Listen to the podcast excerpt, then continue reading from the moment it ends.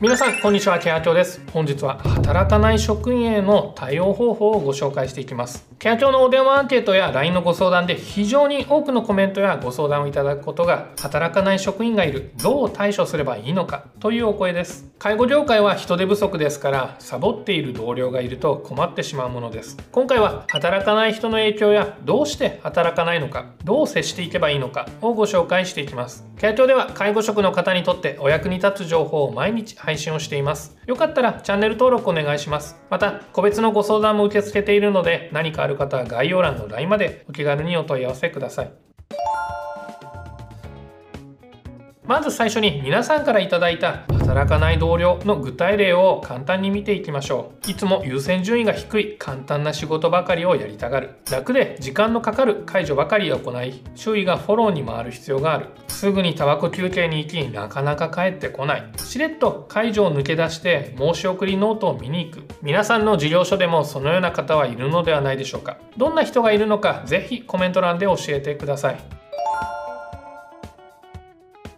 ではそんな働かない介護職がいるとどのような悪影響があるのでしょうか？今回は3つ順に見ていきましょう。まず1つ目は簡単ですが他の介護職に負担がかかる。介護の仕事ユニットやフロアごとに仕事の量が決まっています。そのためその区分ごとに介護職がチームになって仕事を進めていきます。仕事をする人が減れば仕事量は当然増えてしまいます。ただでさえ介護現場は人手不足ですから1人抜けると意外にかなり大きな痛手です。数字で見てみましょう。例えば100ある仕事を5人で行う場合は1人頭20の仕事を行えば良いです。これが1人減って4人で行う場合1人頭の仕事量は25に増えます。つまり1人がサボることで仕事量は1人当たり1.25倍25%も増えるのです。この1.25倍はかなり多いです。2つ目の悪影響は不満が溜まって雰囲気が悪くなる。先ほどもお伝えした通りサボる人が現れると仕事量が増えます。仕事が増えればやっぱりストレスを感じて働かない人への不満が溜まりますしそれを許容している環境現場にも不満が溜まります。こうなると職場の雰囲気かなり悪くなってしまいます。チームワークが必要な介護現場で雰囲気が一旦悪くなると長く働きたいと考える人も少なくなってしまいます。そして3つ目の悪影響は利用者さんに不安を与えること。利用者さんは想像以上に介護職のことを見ているものです。職場の雰囲気が悪くなるとやはりそれも察知をされています。雰囲気が悪い場所で過ごすことは誰だって嫌ですよね。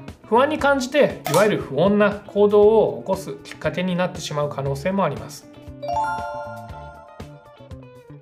働かない人がいる影響で悪影響が出ることは整理できましたがなぜ働かない人が出てきてしまうのでしょうか。理由を見ていきましょう。1つ目はやる気はあるがそうは見えない人。仕事をする気持ちはあるものの過去の影響でこれが正解と勘違いしている。やるべきことが分からずとりあえずできることからやっている。というパターンです。過去に働いていた施設のやり方や教えてくれた先輩の影響でこれが正しいと勘違いをしている。ということもあります。また教育の途中で放り出されてしまった人はとにかくできることを一生懸命やっているだけかもしれません。2つ目は期待がされていないと考えている。期待をされていると感じると人間はモチベーションがアップするものです。しかし自分は期待されていないんだと感じているタイプだとどうせ頑張っても意味ないしと考えてしまうものです。その結果無気力になり楽をしたい。と考えて仕事をしなくなってしまいます。3つ目は働く意味を見出せていない。仕事のやりがいや楽しさを感じておらずそれなのに責任を負うことが嫌だと考えているタイプです。責任を負うようなことはしたくない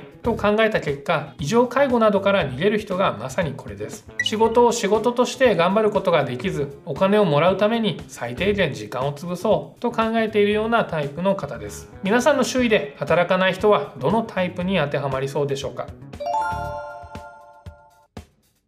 では個人側としてはどう対応すればいいか。残念ながら働かない人に対して同僚としてできることはあまり多くはないです。基本的な方針としては相手を変えようとしないで逆に自分がイライラしないで済む方法を考える。ということです。もちろんやり方を分かっていないだけということもありますのでその時はアドバイスをしてあげれば改善をしていくので気長に見てあげましょう。しかしやり方以外の理由で仕事をしていない場合にアドバイスをすると偉そうなやつ。こいつのせいでやる気がなくなったなどと言われてトラブルになってしまうかもしれません。これをやってほしいというような声がけお願い程度に済ませると良いかと思います。ですから残念ですが自分がイライラしないで済む方法を考えていきましょう。その方法としてはそもそも期待をしないということ。そもそもイライラするのは相手に期待をして結果が期待よりもダメだった時です。ですから仕事をしてくれないものだと鼻から考えることでイライラを感じることは多少は減るはずです。あとはしっかりと上司の方に相談をして対応を促すことも忘れてはいけません。